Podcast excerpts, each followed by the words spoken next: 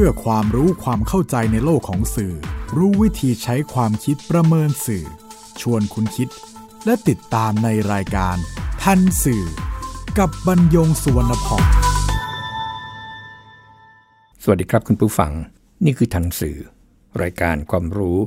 ด้านสารสนเทศ และเรื่องราวที่เกิดขึ้นในโลกข่าวสาร ซึ่งส่งผลกระทบต่อบุคคล หรือสังคมอันเนื่องมาจาก เนื้อหาและสื่อ ออกอากาศทางไทย PBS Radio Podcast บรรยงสวนพองดำเนินรายการ จิตกลิ่นเมฆเหลืองประสานงาน ท่านสื่อวันนี้นำเรื่องคำวินิจฉัยที่คนในสังคมมองต่างมาพูดคุยกับคุณผู้ฟัง ย้อนไปเมื่อเดือนพฤษภาคม 2564 เป็นวันที่ศาลรัฐธรรมนูญ วินิจฉัยว่า ร้อยเอกธรรมนัฐพรมเผ่า ยังเป็นสมาชิกสภาผู้แทนรัศดร และรัฐมนตรีช่วยว่าการกระทรวงเกษตรและสหกรณ์ต่อไปได้ แม้ศาลออสเตรเลียพิพากษาให้จำคุกในคดียาเสพติดมาแล้วก็ตาม ก็ทำให้คนในสังคมตั้งข้อสงสัย ไปที่คำวินิจฉัยของศาลแม้ผู้ที่ทราบว่า แต่ละประเทศต่างก็มีอธิปไตยทางตุลาการของตนเอง ไม่อาจนำคำพิพากษาของประเทศหนึ่ง มาใช้กับอีกประเทศหนึ่ง ถึงอย่างนั้นครับก็ยังตั้งข้อสังเกต ประเภทของความผิดว่ามันไม่ใช่คดีอาญาธรรมดา เป็นยาเสพติดที่ไม่อาจยกเว้นให้ได้ ข้อสงสัยนี้ยังส่งผลต่อไปถึงความรู้สึกต่อกระบวนการยุติธรรมในทางลบ ขณะเดียวกัน ก็มีข้อถกแถลงถึงประเด็นทางกฎหมาย ว่านำข้อกฎหมายใดและมาตราใดมาเป็นต้นเรื่องให้สารรัฐธรรมนูญพิจารณาคำวินิจฉัยถึงได้ออกมาอย่างนี้ ที่ไม่อาจเป็นอื่นได้ จนถึงเดี๋ยวนี้ก็ยังมีความเห็นต่างนี่นะครับบนสื่อออนไลน์ โดยเฉพาะใน YouTube อย่างเช่น มันก็อยู่อย่างนั้นตลอดนะครับ อย่างเช่นในสุลักษ์ศิวลักษ์ก็บอกว่ามันเป็นคำพิพากษาที่ไม่ยุติธรรม สุลักษ์ศิวลักษ์ก็ยังอ้างตนเอง ก็โดนมาแล้วในคดีที่เกี่ยวกับมาตรา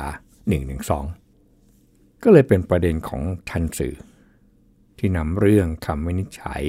ที่คนในสังคมมองต่าง มาพูดคุยกับคุณผู้ฟัง ก็จะขอเริ่มจากความเป็นมาของคดีนี้ก่อนครับ ย้อนไปเมื่อปี 2536 15 เมษายน ที่ร้อยเอก ธรรมนัฐพรมเผ่า ขณะเป็นร้อยโทพัชระพรมเผ่า และพวกรวม4คน ถูกตำรวจออสเตรเลียจับกลุ่มฐานนำเฮโรอีนหนัก 3.2 กิโลกรัมเข้าประเทศศาลออสเตรเลีย เมื่อ 31 มีนาคม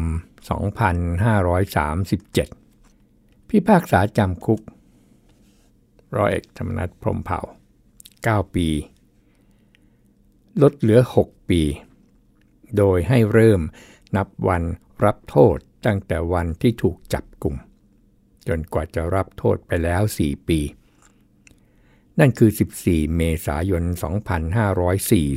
2540 ที่ร้อยเอกธรรมนัฐพรมเผ่า ถูกเนรเทศออกจากออสเตรเลีย คดีดังกล่าว ถูกคนในสังคม ทวงถาม ความเหมาะสมหลังร้อยเอกธรรมนัฐพรมเผ่าได้รับเลือกตั้งเป็นสมาชิกสภาผู้แทนรัศดรแบบแบ่งเขตเลือกตั้งจังหวัดพะเยาเขตหนึ่ง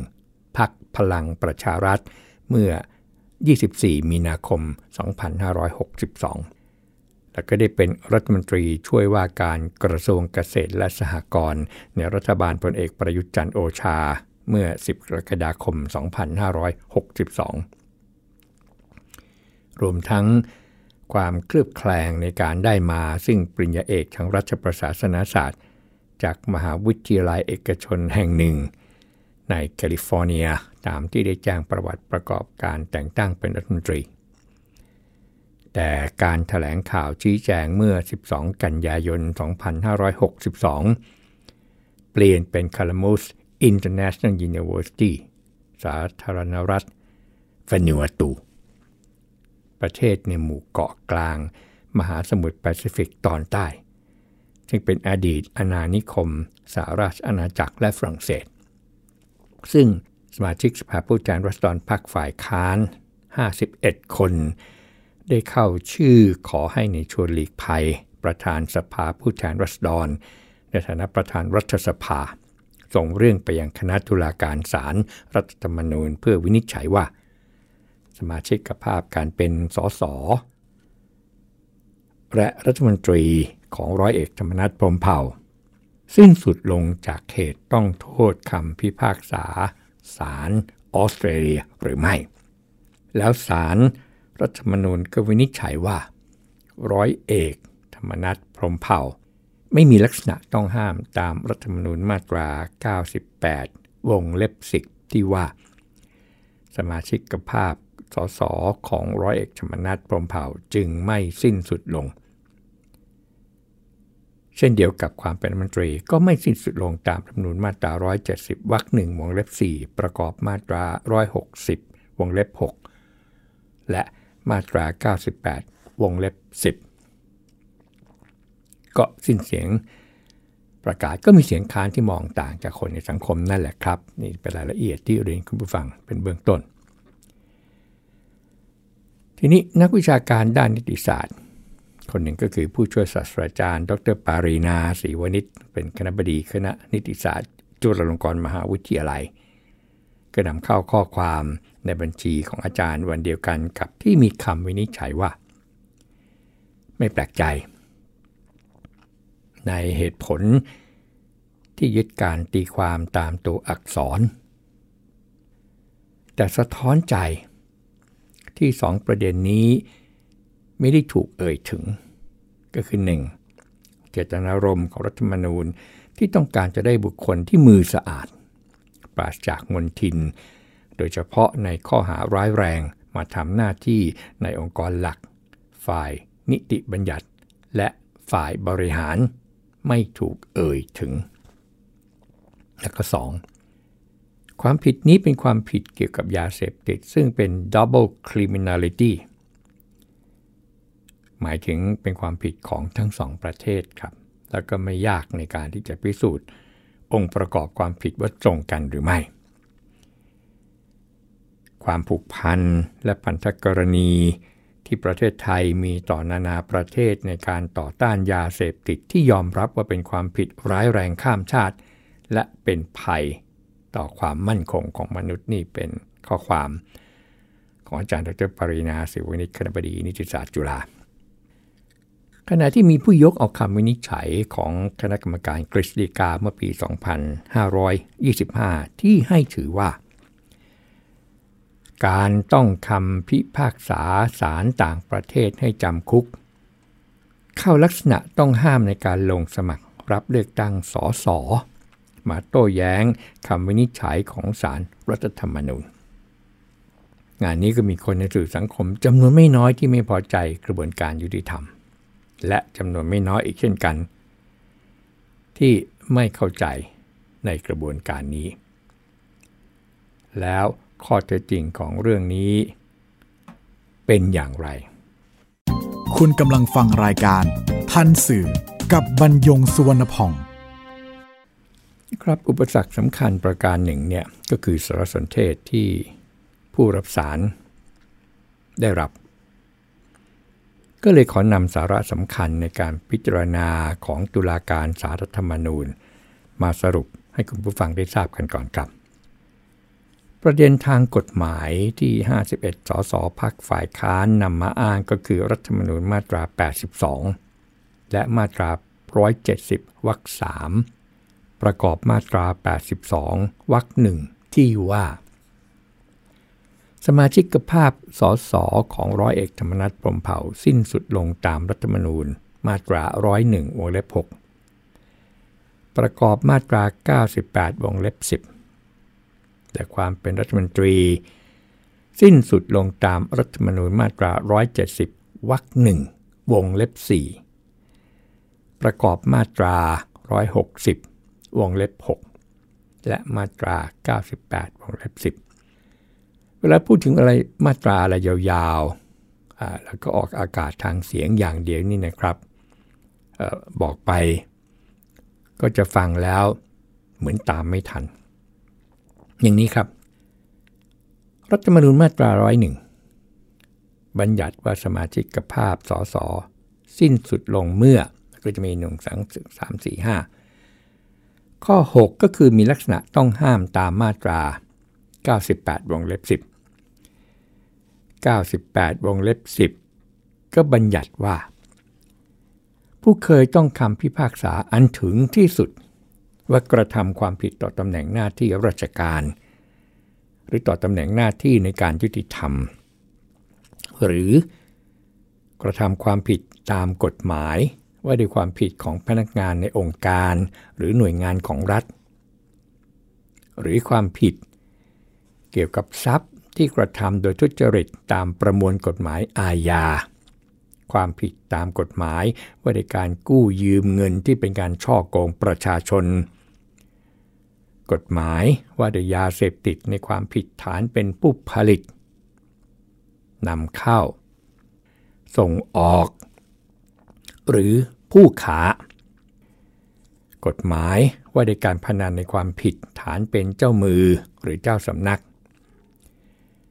กฎหมายว่าในการป้องกันและปราบปรามการค้ามนุษย์ หรือกฎหมายว่าในการป้องกันและปราบปรามการฟอกเงินในความผิดฐานฟอกเงิน นี่แหละครับคือมาตรา 98 วงเล็บ 10 เช่นนี้เป็นบุคคลต้องห้ามไม่ให้ใช้สิทธิ์สมัครรับเลือกตั้งเป็นสสทีนี้ ในการพิจารณา คณะตุลาการสารสมนูญก็นำมาตรา3วรรคหนึ่งซึ่งบัญญัติว่าอำนาจอธิปไตยเป็นของปวงชนชาวไทย พระมหากษัตริย์ผู้ทรงเป็นประมุขทรงใช้อำนาจนั้นทางรัฐสภา คณะรัฐมนตรีและศาลตามบทบัญญัติรัฐธรรมนูญ และวรรคสองที่บัญญัติว่า รัฐสภา คณะรัฐมนตรี ศาลองค์กรอิสระ และหน่วยงานของรัฐ ต้องปฏิบัติหน้าที่ให้เป็นไปตามรัฐธรรมนูญ กฎหมายและหลักนิติธรรมเพื่อประโยชน์ส่วนรวมของประเทศชาติ และความผาสุกของประชาชนโดยรวม มาใช้เป็นกรอบสำคัญ คือความเด็ดขาด สมบูรณ์ ไม่อยู่ในอานัตหรือภายใต้อำนาจของรัฐอื่น แยกตามลักษณะหน้าที่ 3 ส่วนได้แก่อำนาจนิติบัญญัติอำนาจบริหาร และอำนาจตุลาการ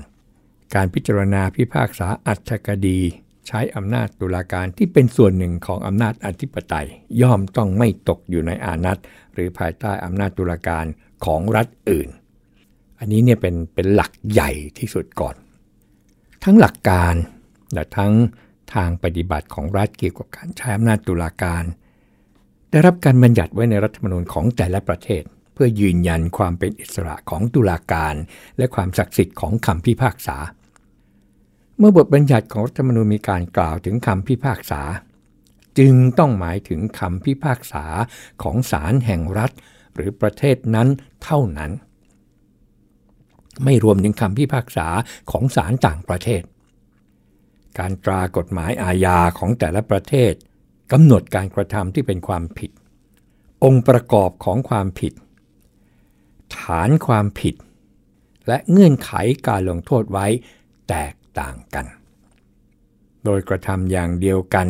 กฎหมายของบางประเทศอาจกำหนดให้เป็นความผิด แต่กฎหมายไทยอาจจะไม่ได้กำหนดว่าให้เป็นความผิดก็ได้ อีกทั้งหากตีความว่า เคยต้องคำพิพากษาอันถึงที่สุด หมายความรวมถึงคำพิพากษาของศาลต่างประเทศด้วยนั้นทำให้ไม่อาจกลั่นกรองหรือตรวจสอบความชอบด้วยหลักนิติธรรมของกระบวนการพิจารณาของศาลต่างประเทศดังกล่าว และขัดต่อหลักการต่างตอบแทน คือศาลต่างประเทศไม่ต้องบังคับหรือยอมรับคำพิพากษาของศาลไทย ก็ทำให้อำนาจอธิปไตยทางศาลของไทยถูกกระทบกระเทือนอย่างมีนัยยะสำคัญ แม้ข้อเท็จจริงในคดี ฟังได้ ว่าผู้ถูกร้องเคยต้องคำพิพากษาของศาลแขวงรัฐนิวเซาท์เวลส์เครือรัฐออสเตรเลีย ก่อนสมัครรับเลือกตั้งสอสอแต่ก็ไม่ใช่คำพิพากษาของศาลไทยครับ ดังนั้น ร้อยเอกธรรมนัฐพรมเผ่าจึงไม่มีลักษณะต้องห้ามตามรัฐธรรมนูญมาตรา 98 วงเล็บ 10 ทีนี้เมื่อไม่มีลักษณะต้องห้าม สมาชิกภาพสสของร้อยเอกธรรมนัฐพรมเผ่าจึงไม่สิ้นสุดลงตามรัฐธรรมนูญมาตรา 101 วงเล็บ 6 ประกอบมาตรา 98 วงเล็บ 10 เมื่อได้วินิจฉัย ประเด็นแรกไว้แล้ว ว่าร้อยเอกธรรมนัฐพรมเผ่าไม่มีลักษณะต้องห้ามตามมาตรา 98 วงเล็บ 10 ความเป็นรัฐมนตรีจึงไม่สิ้นสุดลงตามรัฐธรรมนูญมาตรา 170 วรรคหนึ่งวงเล็บ 4 ประกอบมาตรา 160 วงเล็บ 6 ครับเรียนคุณผู้ฟังว่าคำวินิจฉัยนี้ ตุลาการศาลรัฐมนูญ ลงมติเป็นเอกฉันครับ แล้วก็เห็นไปในทิศทางเดียวกันทุกคน ถ้าพิจารณาถ้าหยิบคดีที่ศาลรัฐนูญวินิจฉัยย้อนหลังไปนี่นะครับ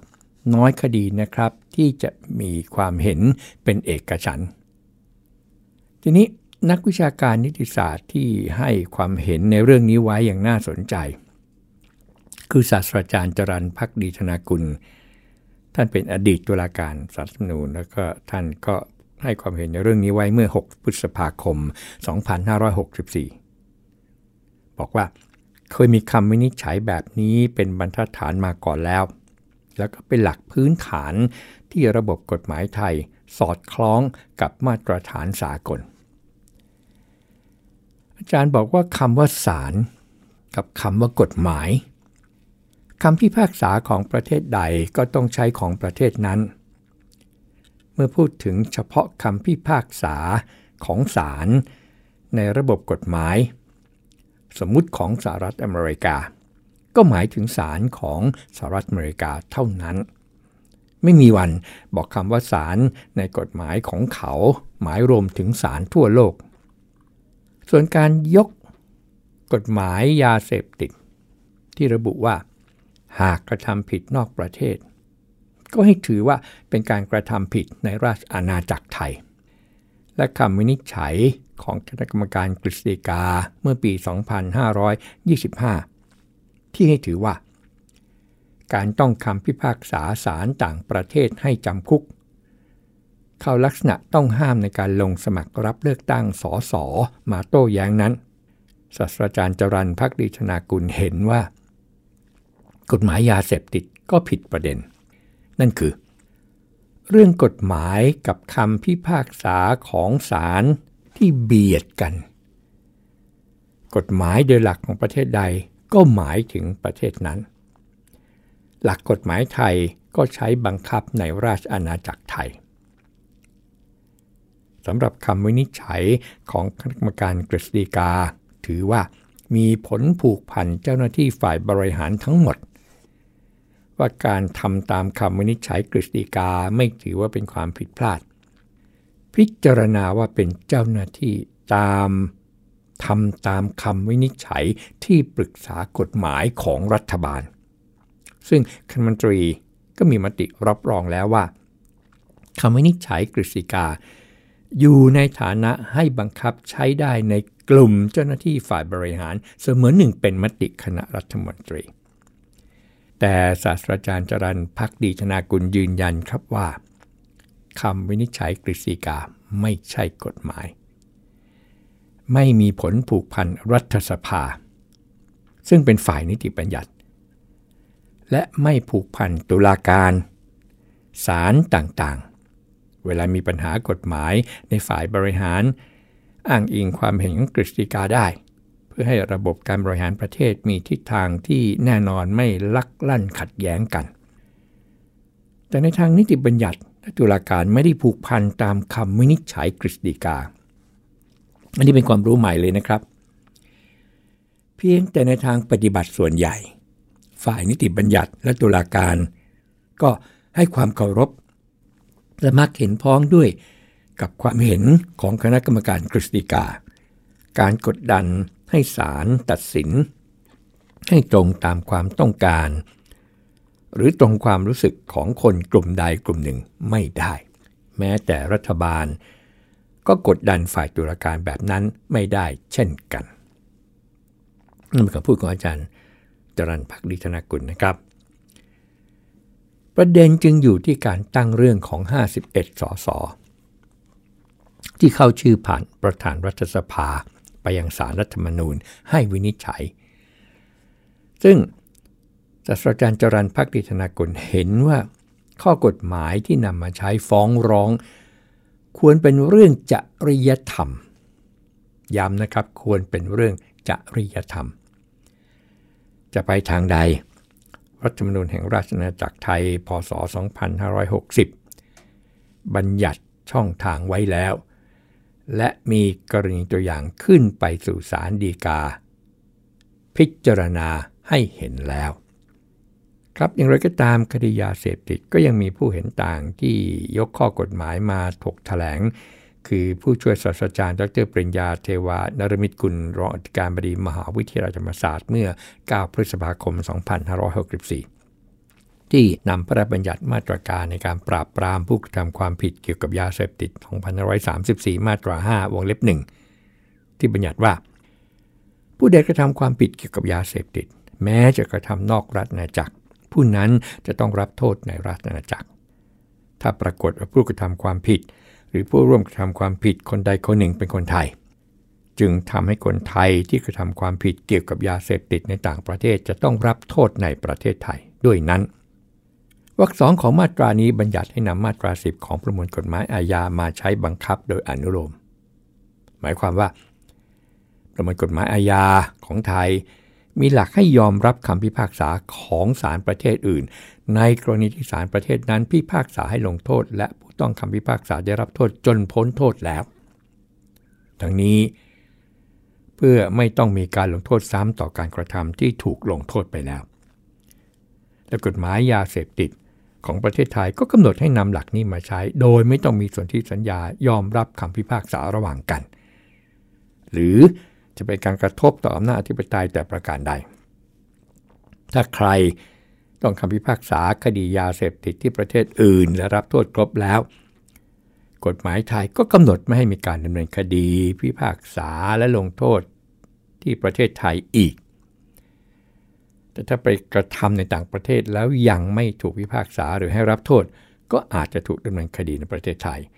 และอาจจะต้องคำพิพากษาถึงที่สุดว่ากระทำความผิด และทำให้เป็นรัฐมนตรีไม่ได้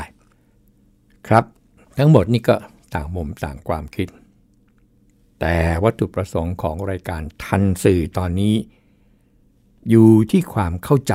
ในกระบวนการยุติธรรมด้วยสารสนเทศที่เป็นหลักการ เป็นที่ยอมรับในสังคมโลก และสมเหตุผล อันจะช่วยให้มองสารรัฐธรรมนูญ ซึ่งเป็นหนึ่งในกระบวนยุติธรรม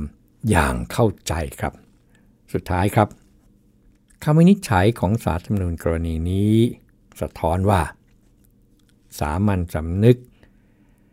และจริยธรรม เป็นเรื่องสำคัญ กฎหมาย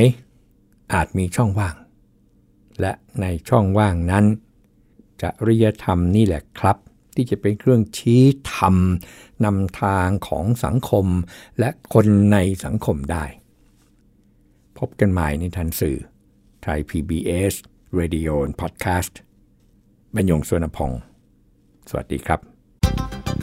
ติดตามรายการทันสื่อได้ทางไทย PBS Podcast เว็บไซต์ thaipbspodcast.com แอปพลิเคชัน ไทย PBS Podcast และ YouTube Channel ไทย PBS Podcast